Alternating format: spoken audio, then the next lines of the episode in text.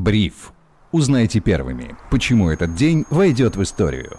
Всем привет, это Бриф, коротко и по делу о том, что важно для вас. Меня зовут Сергей Чернов. Сегодня пятница, 13 января 2023 года. События дня прокомментирует инвестиционный аналитик и главный редактор InvestFuture Федор Иванов. Федя, привет. Привет, Серега. Пятница 13 Напоминаю, в Госдуме сегодня анонсировали меры для оскорбляющих Россию из-за границы. Об этом заявил депутат Госдумы Олег Морозов. Ранее сегодня спикер Нижней Палаты Вячеслав Володин заявил, что в Уголовный кодекс необходимо ввести конфискацию имущества за подобные поступки. Мне стало интересно посмотреть на экономические последствия такого решения, если оно, конечно, будет принято. Как минимум, мне кажется, что подобные анонсы могут вылиться в некоторую панику и массовую распродажу имущества уехавшими россиянами, а это дополнительно обвалит цены на рынке жилья. Как следствие, кажется мне, опять же, застройщикам придется либо меньше продавать, либо догонять вторичный рынок большим дисконтом, что отразится на их прибыли. То есть такой негативный сценарий для застройщиков как минимум есть. А они у нас один из локомотивов промышленности, и это может вызвать не очень хорошую цепочку последствий. Прав ли я в своих рассуждениях, Федь? Или доля уехавших, а еще подпадающих под определение оскорбляющих, очень мала, и не у каждого столько имущества, чтобы его конфискация повлияла на экономику в большом масштабе? Ну смотри, во-первых, нужно отличать бред от небреда. Э, вот буквально же недавно Песков э, касаемо этого заявил э, то, что, ну, прям вот цитату нашел, «Враги есть враги, с ними надо бороться, но все остальные, они наши граждане, и они должны оставаться нашими гражданами. Мы должны сделать так, чтобы даже те, кто уехал, кто не является нашими врагами, захотели опять сюда вернуться». Ну, э, он добавил, что у всех, э, кто уехал, могли быть в целом разные причины для этого.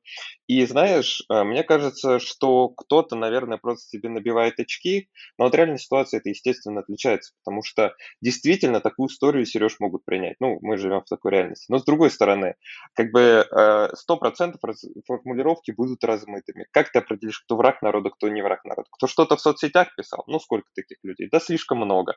Ты у всех у них будешь ходить в квартиру, квартиры отбирать. А зачем? Что тебе с этими квартирами потом делать? Ну, как бы, это, это конечно, все громкие слова, пугалки и так далее. Не могу сказать, что это вряд ли будет, но тут такая мера, но она была бы просто бредовой, и я очень сомневаюсь, что ее на полном серьезе кто-то примет. Возможно, если речь идет о каких-нибудь там, не знаю, иностранных агентах, например, Э, ну, вполне может быть, да. Купили, значит, на финансирование иностранного правительства что-то можно у них и забрать. И то искренне сомневаюсь, что так будут делать. Ну, э, как бы у нас действительно сейчас будто бы риторика поделилась на две части. Это неадекваты, Э, которые говорят о том, что э, нужно обрубить все концы тем, кто уехал, и адекватные люди, э, в числе которых, например, если я не ошибаюсь, тот же самый Антон Силуанов, который предлагает как раз-таки не увеличивать налоги для уехавших, потому что уехали люди, которые и зарабатывают много, и занимаются, как правило, интеллектуальным трудом, и, в общем-то, работают на российские компании, создают российские ВВП. Ну, то есть наша страна заинтересованы в том, чтобы граждане вернулись. А, в целом это было бы полезно, да, то есть то, о чем говорили, например, э, европейские, американские политики, то, что мы заинтересованы в том, чтобы российские квалифицированные кадры приезжали к нам. Ну, все, как бы здесь все сказано. Те люди, которые уехали, нам выгодно, чтобы они возвращались. Если у них здесь все отнимут, возвращаться они точно не будут, потому что последнее, возможно, что их здесь держат, э, либо предпоследнее, там, возможно, какие-то знакомые, друзья, родственники, э, у них заберут. Ну и зачем вообще, какая мотивация будет продолжать работать на что-то российское, если тебе могут заблокировать счета, возвращаться в Россию, если у тебя тут все отобрали. Ну, в общем-то, это не очень адекватная история, поэтому я думаю, ну, все все так понимают, я капитан очевидности. Соглашусь, да, и звучит как немножко излишне радикальная такая риторика. Пока имеем то, что президент поручил рассмотреть вопрос об этих предложениях Совет по правам человека до мая, насколько я читал. Но, окей, остановимся на том, какие экономические последствия могут быть э, у такого решения, если оно все-таки будет принято? Ну, экономические последствия, на самом деле, э, я думаю, не такие уж критические, потому что в массе это тяжело сделать. Все-таки говорят о врагах, я так понимаю, тех, кто как-то э, очень громко и очень критически высказывался. Ну, я думаю, что никаких особых экономических последствий не будет. Если говорить про всех уехавших, там, про все уехавшие сотни тысяч людей, то здесь, конечно, я даже не могу вообразить. Ну, представляешь, как изменится вообще структура жилого фонда? Там э, у людей отнимут квартиры, э, как бы что с этими квартирами делать? Продавать, раздавать, падут цены. Ну, короче, Сереж, это прям какой-то такой очень маловероятный сценарий, даже трудно предсказать какие у него могут быть последствия. В общем, получилась такая страшилка к пятнице 13 а, В общем, получилась такая страшилка к пятнице 13 пока действительно не все понятно и обсуждать, может быть, на самом деле нечего. Но, тем не менее, нельзя было не затронуть эту тему. Теперь к чисто экономическим новостям, новостям финансовым. Аналитики Сбер CIB считают, что возобновление бюджетного правила ослабит рубль до 65 рублей за доллар. Федь, согласен ли ты? И каким видишь курс рубля на следующую неделю? Неделю хотя бы. Ответ на вопрос услышат только подписчики Бриф на Яндекс Музыке, на подписчики Бриф на Яндекс Музыке и других хостинг-платформах. Ссылка среди тайм-кодов. Блин, ну ты, конечно, так спросил курс рубля на следующую неделю. Я тебе могу сказать, каким я его вижу на ближайшие месяцы три. Если так, то это же вообще шикарно. Я наоборот подумал, что, знаешь, как про прогноз погоды, не больше, чем за три дня. Да нет, ну, на самом деле, мне кажется, что в любом случае, там, то, что ЦБ начал какие-то продажи и так далее, это все оказывает очень маленькое влияние, там, там 3-4% э, от дневного объема торгов юанем ЦБ продает, это вообще детский сад. А мне кажется, что тут э, ну, как бы коридор э, за доллар именно 65-72, он в ближайшее время будет сохраняться. Ну, то есть мы видим, что уже довольно долго в нем рубль находится, ну и, скорее всего, продолжит в нем ходить, потому что пока никаких серьезных факторов нет. А серьезным очень фактором а, могут стать резкие колебания цен на нефть, вот, но мы посмотрим по данным, которые выходят по ВВП и так далее. И я думаю, что мы сейчас в резкую рецессию не скатимся, а если мы не скатимся в резкую рецессию, то там и падение цен на нефть особо не будет. Как-то так. Ну и хорошо, цифры озвучил, это самое главное, то, что нам и нужно было. Стоимость унции золота превысила отметку в 1900 долларов впервые с мая прошлого года. Рост случился на фоне данных об инфляции в США. Она замедлилась, доллар ослабел, как следствие, а золото стало привлекательней для инвесторов.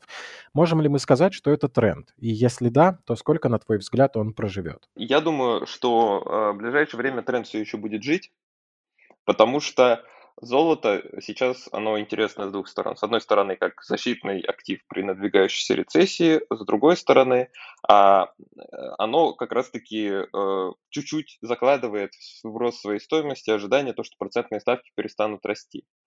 И э, ну, именно процентные ставки ФРС. Э, то есть то, что доллар будет слабеть. И ну, сейчас доллар в целом слабеет, немного.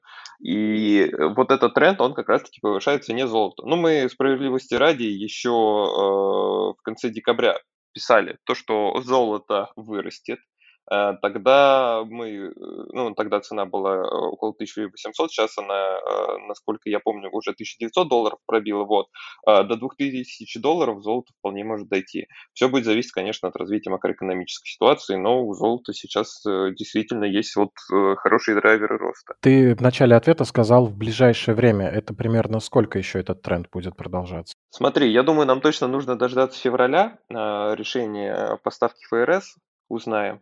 А, и после этого уже точно можно будет сказать, если ставка, замедление ставки будет продолжаться, тогда э, э, ну, я думаю, что уже там к феврале, к концу февраля, может быть, мы увидим 2000 долларов. И завершим э, новостью о том, что Госдума рассматривает вопрос об освобождении банков от отчетности по международным стандартам финансовой отчетности. По словам законодателей, это уберет с банков лишнюю финансовую нагрузку для подготовки таких отчетов.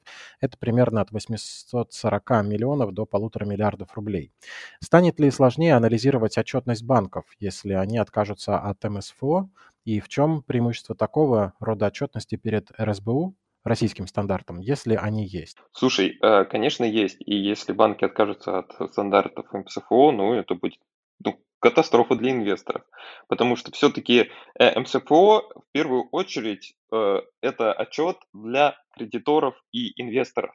А вот РСБУ, ну, это отчет для налоговых органов, потому что там все считается по факту, э, как, ну, как бы по каким правилам платятся налоги. По МСФО мы больше можем понять реальное положение вещей в компании. И э, ко всему прочему, э, МСФО – это консолидированная все-таки отчетность. Она учитывает там и все дочерние предприятия, э, там, ну, материнская компания, дочерние предприятия. Вот э, в РСБУ такое не применяется. То есть, ну, МСФО – это международные стандарты финансовой отчетности. Естественно, они будут более универсальны, более удобные для чтения, анализа и так далее. А по РСБУ действуют собственные правила. Я сейчас погружаться подробно не буду, как бы расписывать их, но это будет значительно сильно усложнять, конечно, оценку компаний, э, их деятельности. И, э, ну, на российском рынке, конечно, это уже не приоритет, но, тем не менее, это негативный фактор однозначно. Спасибо за пояснение.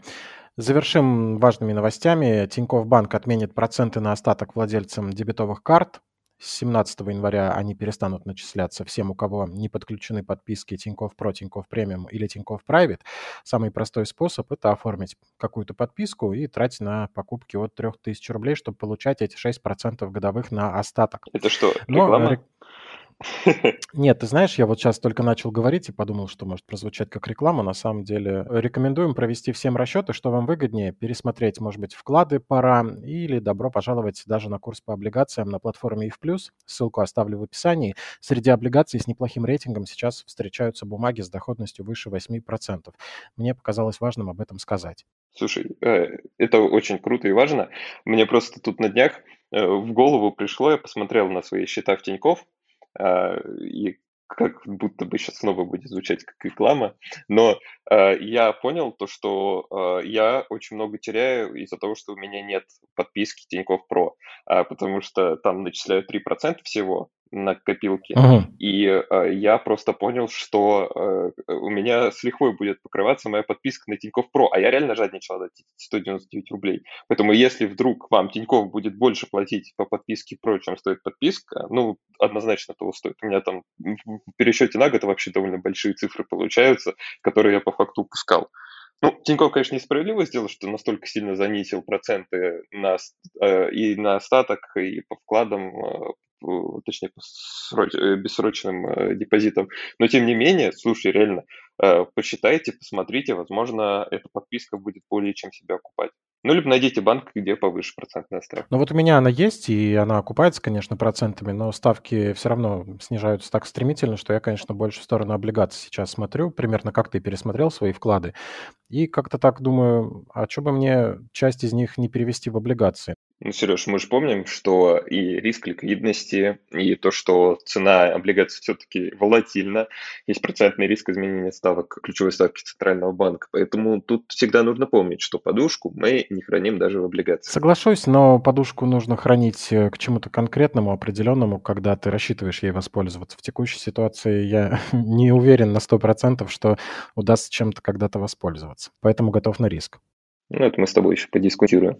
И индекс Мосбиржи превысил 2200 пунктов впервые 6 декабря. С этой позитивной новостью мы и закончим сегодня, 13 января 2023 года. События дня комментировал инвестиционный аналитик и главный редактор InvestFuture Федор Иванов. Федя, спасибо. Спасибо тебе, Сереж. Меня зовут Сергей Чернов. Слушайте бриф на Яндекс Музыке и других стриминговых платформах. Ставьте лайки, пишите комментарии. Отличного настроения и таких же выходных. И до встречи.